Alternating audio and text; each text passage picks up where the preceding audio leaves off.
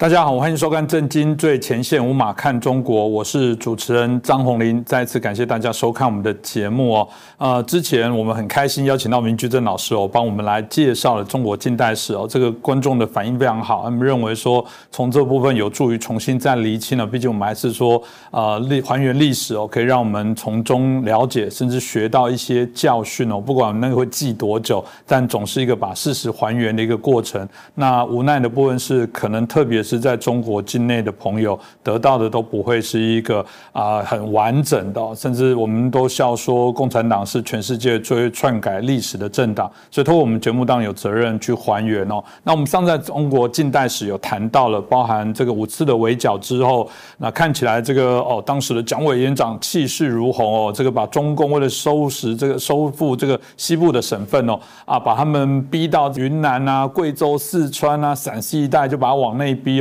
而且看起来甚至一度有机会可以整个歼灭中共哦，可后来发生了西安事变哦，这事变也改变了，嗯，我必须说也是中国历史的一个重要的一些转变哦。那说我们今天很开心邀请到透视中国的高级研究员，也是台大政治系的荣誉教授明居正老师哦，持续来跟我们分享。明老师你好。呃，主持人好，呃，各位观众朋友，大家好。施明老师，我们刚刚提到西安事变是一个我觉得非常重要的一个一个啊历史上的一个事件哦，是不是也请老师可以好好的跟我们分享一下啊西安事变到底那时候的状况是如何？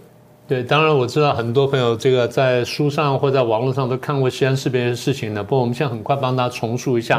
刚刚不是讲说五次围剿吗？那中共打败之后，我们上提到说他一直逃到最后逃到陕北去了。那中间经过了省份的地方呢，很多次都是中央军呢，就是蒋委员长决定说我要收复哪一个省，然后用三面包围的方式把中共军队压过去，压到那边之后，中央军可以就顺理成章进去，然后派官啦、派人啦等等，可以分掉一部分权力。那么等到中共跑到陕西的时候，跑到这个延安呢，当时这个国军也慢慢追到了，可路上因为有很多省份，他需要慢慢处理，所以中央军还没有到。在中央军还没有到，然后这个共军如釜底游魂情况下呢，呃，蒋委员长觉得说，那现在不用太担心了啊，现在没有多少人，然后那边呢汇合也没有多少人，我就近派两支军队看住他就行了。那一支是西北军，他就是西北嘛，一支派西北军，杨虎城军队过去了；一支是东北军啊，张学良的部队。西北军大家可以了解，大家不明白是东北军为什么在那里，对不对？东北丢掉了嘛。嗯，哦，东北丢掉了，所以东北军入关了。东北军入关之后呢，那老蒋中的说，那这样子吧，那这样蒋委员长的时候，那这样子，那你们先去剿共，所以让西北军、东北军两支军队呢包围着这个共军呢。好，你们包在哪里？那等到大概半年、一年呢，我把其他地方都已经收拾差不多之后，我中央军很快就进来，所以大概剩下最多不到一年的时间，这个蒋委员长觉得说我可以处理这个问题，那中共就可以解决了。因为对蒋委员长来说呢，这个时候中共已经不是大问题。相对来说，各省的军阀他的各自为战呢，所以攘外必先安内啊，安内不只是中共哦，是各省军阀在内都包括都是安内的目标。所以让大家都明白，然后都愿意说听从中央的号令，共同来走上训政时期来建设中国，然后最后呢能够对跟日本作战，因为中日必将一战。嗯，好。那所以蒋委员长，但是把心里呢先摆到这其他各省的处理上面，这个事情就疏忽了。他以为交给东北军、西北军没问题，对对，东北军、西北军是包围了中共的部队，中共垂死挣扎呢，就使出最厉害一手，就统战。嗯，但他统战讲的具体点呢，做做兵运，就对军队呢做这个政治工作。所以回头来呢，就派人打进张学良、张学良跟杨虎城部队里面，然后跟他们去讲话。呃，对付张学良的部分呢，因为很多东北军的将领呢丢掉了故土嘛，非常伤心，所以中共呢就不断的去游说他们，游说他们说，哎，我们共同抗日啊，这个老蒋你们不抗日啊，国民政府不抗日，啊，我们才真正抗日啊，什么等等，东北军就心动了，所以后来这个东北军很多将领呢变成了共军，嗯，包括张学良的家人很多都变成共军跟共产党，现在都还有，好了。说久了之后，这兵运就成功了。所以张学良跟杨虎城呢，因为不同的原因就听进去了。听进之后呢，三方就签订密约，就是张学良、杨虎城加中共，然后中共是这个周恩来出面，然后签订密约。简单说就是中共用了一个假的民族主义去说服了他们，我们停止内战，共同抗日。停止内战说白了就是让让这个蒋委员长呢不能再打中共，然后不能再打别人，然后大家共同团结起来去对抗日本。这种话讲得很好听。好，那我请问一下，中共最后有抗日吗？有抗日吗？没有抗日啊。所以张学良、杨虎城，你事后难道不会想通这事情吗？当然，张学良后来看了日记想通了，杨虎城还因为最后想杀老蒋。这事情说来都是非常吊诡，而今天呢，还有人会相信中共的话，这还是更奇怪。好，那就简单说，就是张学良、杨虎城听进去了，然后最后呢，就决定说我们要劝谏老蒋总统啊，劝谏的蒋委员长，我们要停止内战，然后共同抗日。当时其实老这个蒋委员长呢得到情报，他晓得说军心有点不稳了，嗯，所以当时的情报单位已经告诉他这件事情。他似信非信，嗯，他说这两个都是我的部下，我跑去当面跟他们说，小以大义把他们说回来。情报单位跟他讲说，你最好不要去，因为现在真的情况不太不太对劲啊什么的，你不要去。老蒋执意要去，去了，去了之后发动兵变，抓起来了。他一度逃，到最后呢还是被抓，然后摔断了手。所以那段时间写日记是用左手写，啊，字迹非常糟糕，但他还是坚持每天写日记。好了，那么抓起来之后呢？那不但抓了他，还抓了什么宋子文呐、蒋乃文这些人，抓了一堆这个党政要员。所以当时情况闹得非常大，消息传出来，举国震动。呃，这件事情对老蒋来说，坦白说有点福兮祸所依。那怎么说呢？被抓了是件坏事情，可是被抓了之后，全国才赫然发现说，蒋委员长非常重要，他是我们真正的国家民族领袖，他可以领导我们抗日。大家看见这一点了。在这之前，大家还有点犹豫不定啊，说这个人也行啊，汪精卫也行了，或者其他人什么等等啊，甚至共产党也可以抗日，大家有不同的想法。当然，有一些地方军队也抗日了，所以大家都都莫衷一是。西安事变爆发，蒋委员长生命出现危险，全国才突然觉得说，哎，他真的很重要，所以全国大家通电给张杨二将军说，你们不可以杀蒋委员长啊，什么等等，所以压力呢纷至沓来。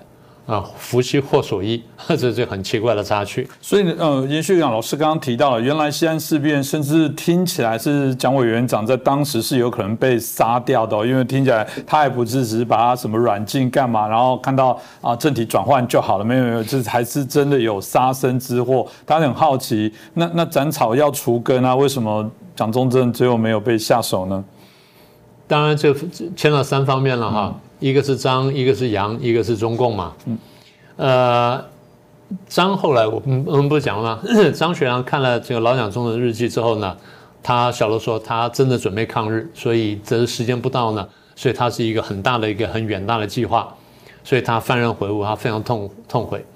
杨虎城怕说真的放了蒋之后呢，蒋会回头杀他，所以杨呢就想杀蒋，真正想杀蒋的是中共。中共觉得说，我们国民党跟你之间有血海深仇，而国民党当中我们最恨的就是你讲。一，第一呢，你抓了军权；第二呢，当时搞四一二政变的，然后说要清党的什么等等，那就是你干的。所以你杀了很多共产党人，我们非要杀你不可，所以他们要杀。但是各位现在看中共党史，你注意看那段标题叫什么？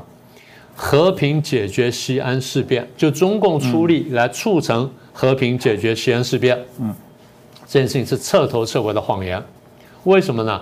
因为抓到这个这个蒋委员长之后呢，那边就不是三方有密约嘛，就立刻通知中共，中共大喜过望，所以延安那时候一片杀声，说杀。但是中共不是独立的一个政党啊，也不是独立的政治团体，请各位注意，中共是苏联的附属，是苏联共产党是苏共的附属单位。所以立刻把这件事情报告苏共，尤其是报告斯大林，说那咱们怎么办？他们原来想说斯大林应该会同意的，就没想到斯大林发了一个非常长电报。读完之后，毛泽东暴怒，把报把电报揉成丢在地上，然后用布鞋去踏，还吐口水。他这事情干过两次啊，这是第一次。斯大林的电报呢，阻止反对这个中共呢杀蒋，那中共非常生气，因为大家都都觉得说不知道怎么办。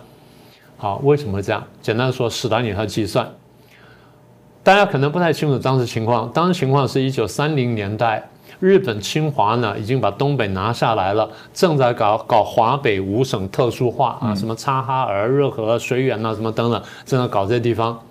好，一方面这边搞的时候呢，关东军呢就在中国东北建立了未满，建立未满洲国。未满未满洲国是一九三二年建立的，建立了未满。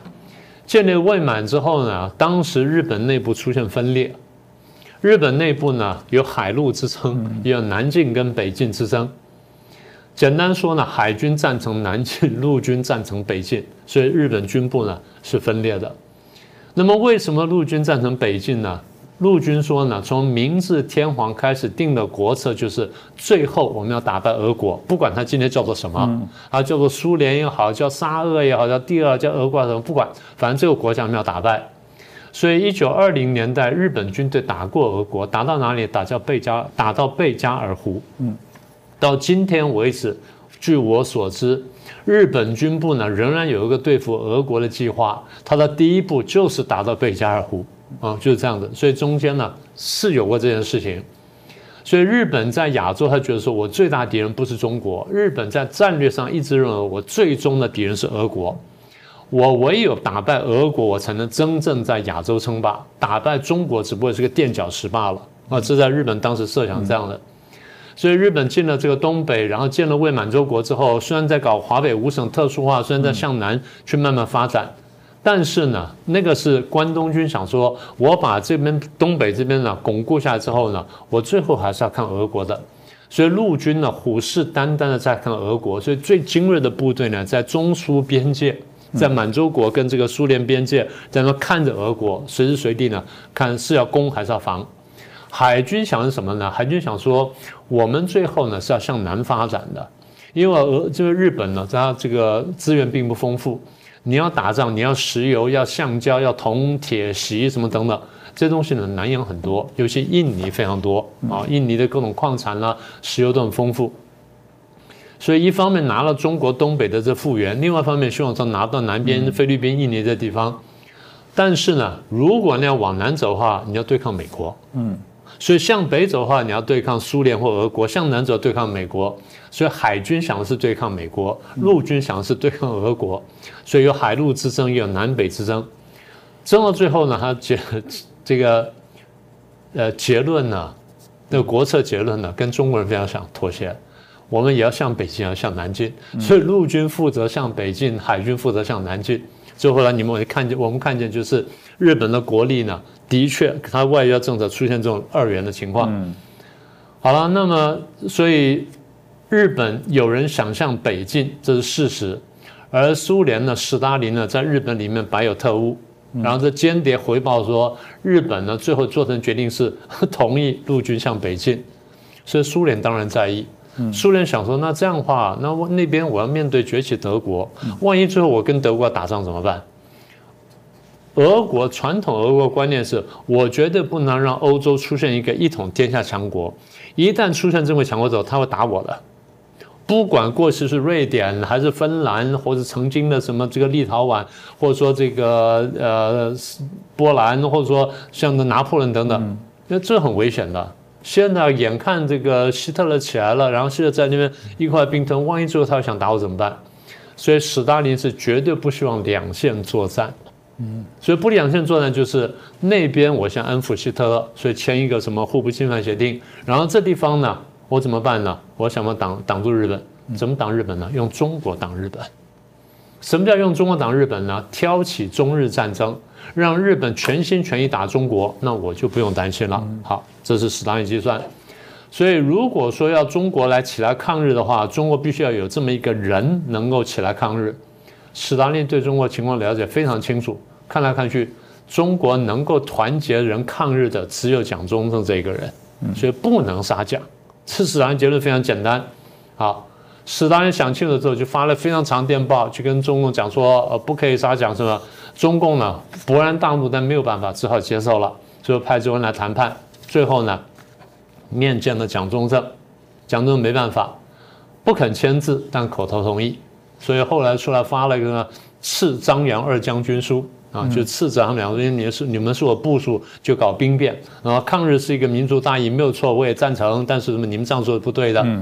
但是呢，就同意我暂时不剿共了。嗯，所以这个的确是一个很大的历史公案。是这个部分，大家演变的部分，大概就是大家对于西安事变的整个脉络较为清楚。那当然，呃，回到我们再提到，就说西安事变，当然也因为这样子让中共得到喘息。刚刚讲的，就从此不再剿共，那因而可以有比较足够修身养息的部分哦。所以，嗯，这个转折，当然我们从呃现在我们的节目的立场，当然觉得是很扼腕的一些机会哦。那老师怎么看待这样的一些后来的这些发展？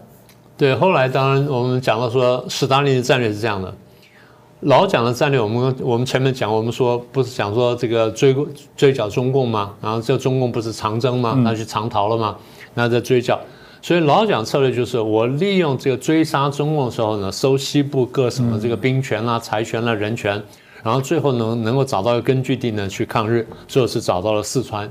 所以他在经营这一块地方。因为当时四川毕竟是一个很大很富庶的地方，而且四川呢军阀很多。大家这个当然大陆朋友很清楚了，但台湾朋友不那么清楚。四川里面民族情况非常复杂，四川的西部跟湖南西部民族情况非常复杂，所以你要跟少数民族打交道，跟各个大小军阀打交道，还不是件容易的事情，所以花了很大的心力。那么老蒋，你说他想抗日，但他不是真正想最后，他只是说，如果日本全面侵华的话，我不得已我得抗日的。但是如果说能不抗日，我还是不抗日。我希望说能够和平解决。那不抗日那怎么办呢？日本兵锋那么强了，我怎么办呢？老蒋有他战略，老蒋希望说，我暂时不动你的这，我暂时不动东北，就是你的满洲国，等到你的经济差不多之后呢，说不定你日本最后想要打。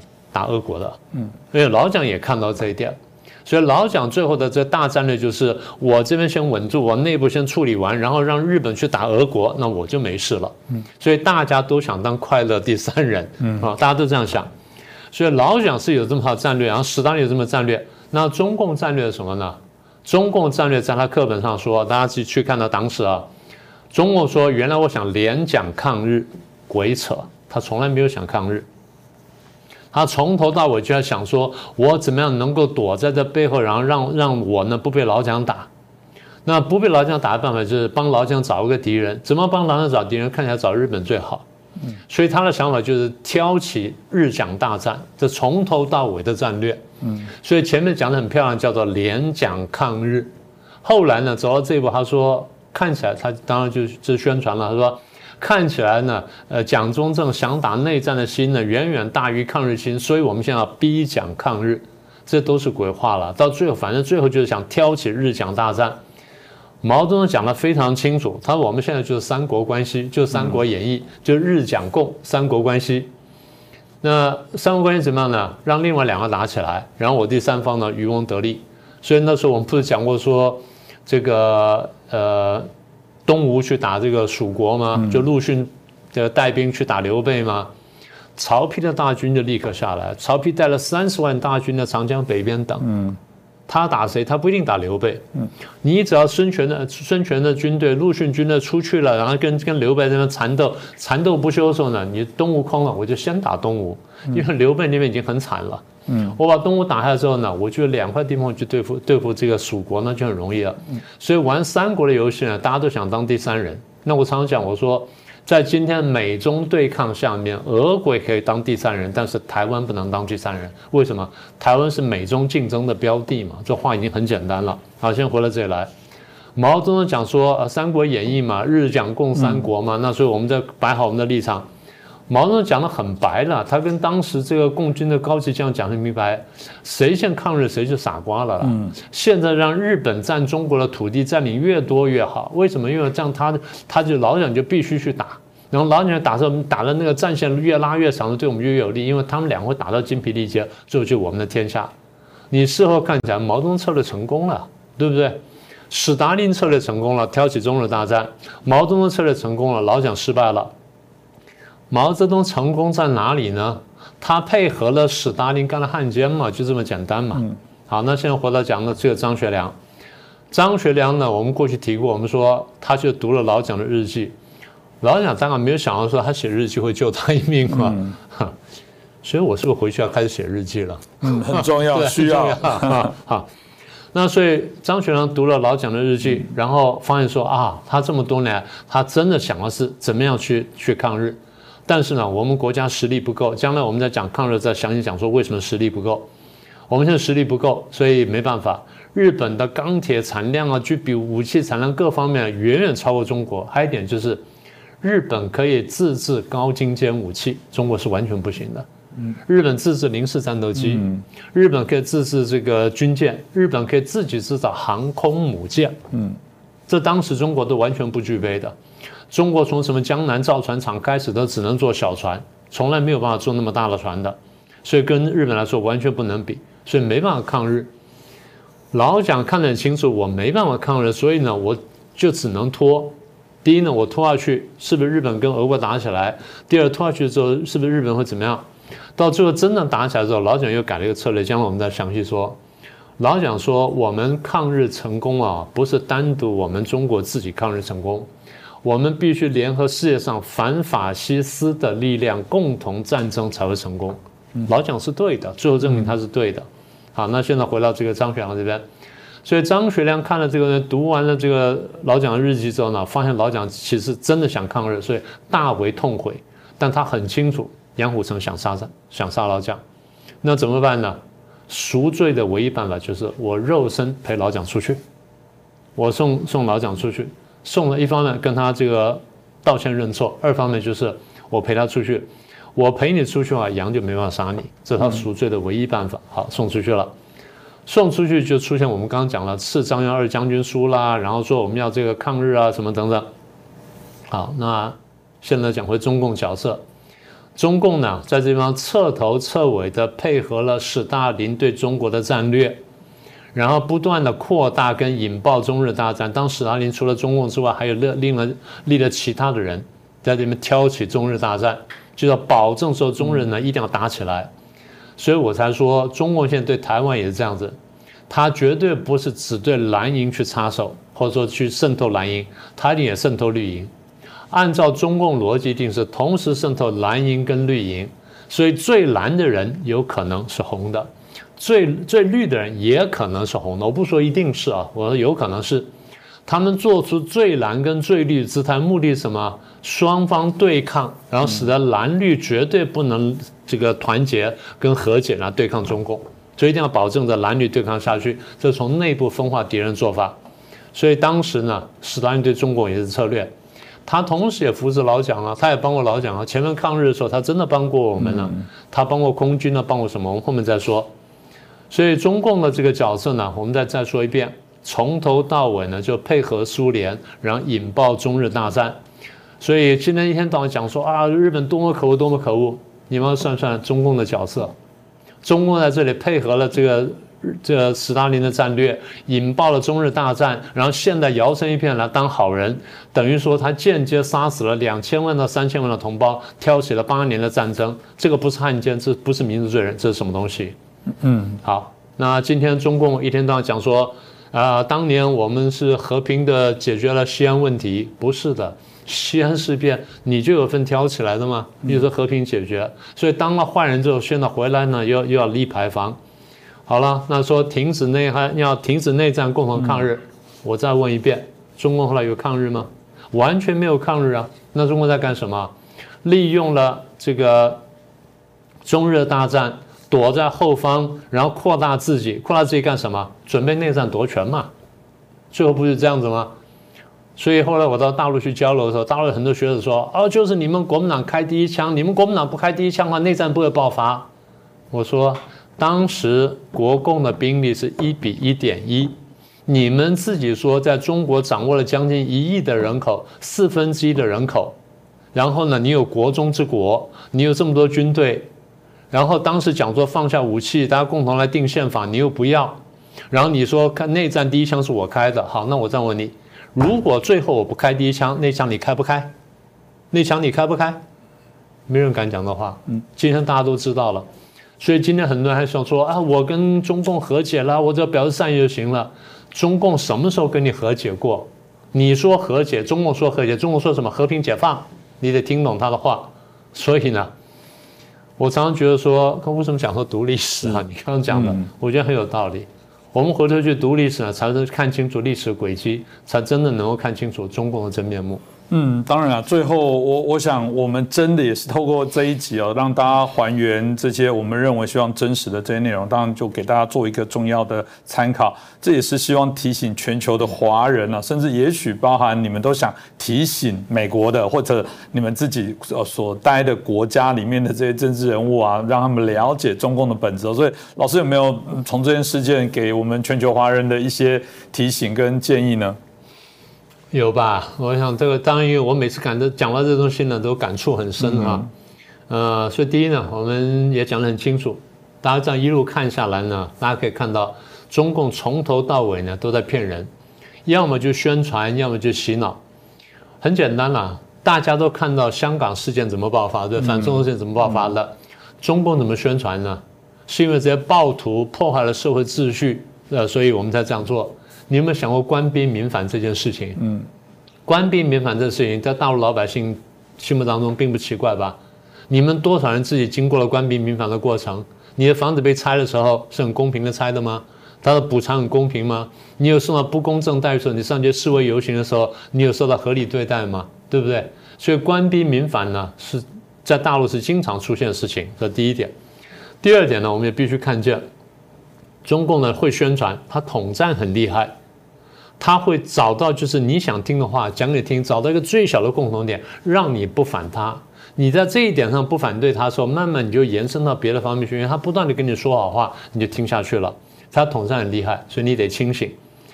那么你要清醒，就是你真正得了解中共的本质。所以我常讲说，我不是经常跟大家推荐那四本书吗？大家去看那那四本书，什么解体党文化啦，九评共产党啦，然后什么共产主义终极目的啦，魔鬼正在统治我们世界，这四四本书，这四本书你看完之后呢，对中共会比较清楚了解。那么第三点，就我想提醒大家，就是中共从头到尾呢，在玩民族主义。玩得非常厉害，玩得非常好。当然，所有民族主义都是假的。那时候不是讲了吗？配合苏联当汉奸，然后现在摇身一变呢，就变成说抗日英雄了。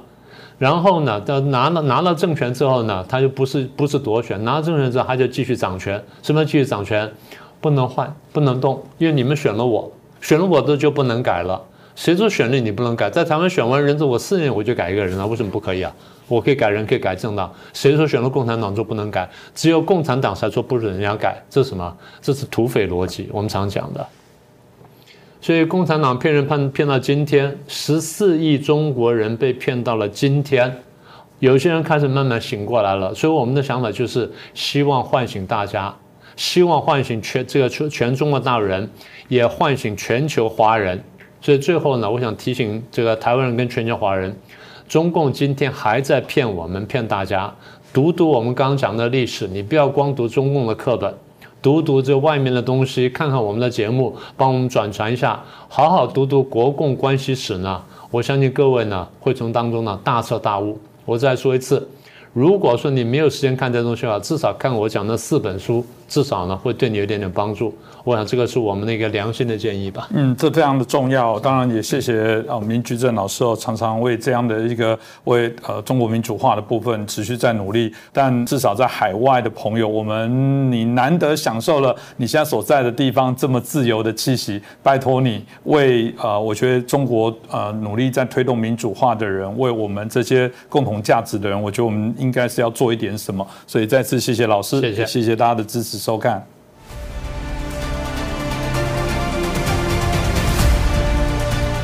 震惊最前线的好朋友们，我是主持人张宏林，欢迎订阅我们的频道，也记得打开小铃铛，掌握最新节目通知，让精彩评论不错过。更欢迎留言、转传影片，